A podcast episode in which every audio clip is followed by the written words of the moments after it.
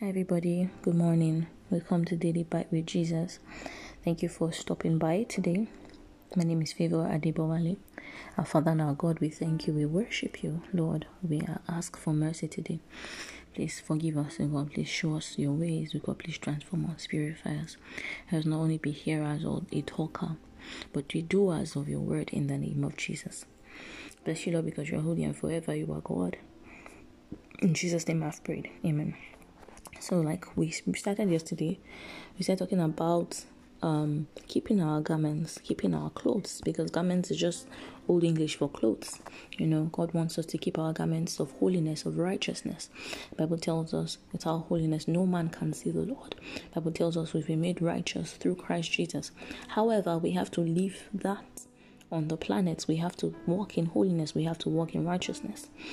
And um, we said yesterday that one of the ways to keep our garments is to live by the faith in the Son of God who loved us and gave himself for us, according to Galatians 2, verse 20. Another way today, we'll talk about another way to keep our garments, which is not to stagger at God's word. When God sees it, that settles it. Then you can then you should believe it. Because God has said it. God cannot lie. He's not a man that you should lie. He's not your mate. He's not my mate. You know, God is the creator. He's almighty God. Hallelujah. And so when he speaks and he promises us, then we believe and we walk with what he has said. Romans 4 verse 20 tells us that um, that Abraham did not stagger at God's promises, not wavering.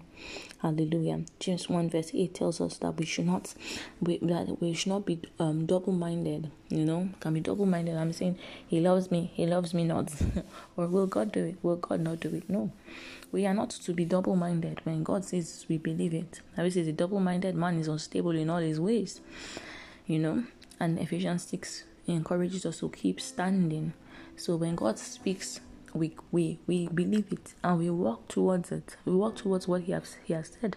Hallelujah. The Lord says you are righteous. The Lord says you you've been made righteous with Him. You are seated in, in heavenly places with Christ Jesus, and so you must walk as someone who is righteous because He has said it. We believe it. We walk um according to what He has said. Hallelujah. I hope that um, today's um, bite has blessed you, and I really encourage you to to share it with your loved ones and I will see you um tomorrow. Remember that we must keep standing. You know, God has said it, and we believe. He has promised you two two years ago, five years. Yes, He cannot lie. Jesus is coming back again, and you must keep your garment. You must keep your clothes. This is how um, we will be saved from the coming wrath. We are not children of destruction. No, as long as you've received Jesus as your Lord and Savior, you're not a child of destruction.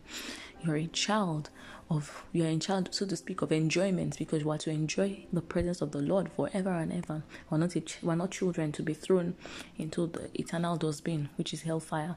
Praise God. Thank you for joining me today. Kindly share with your loved ones, and I will see you tomorrow. Bye bye.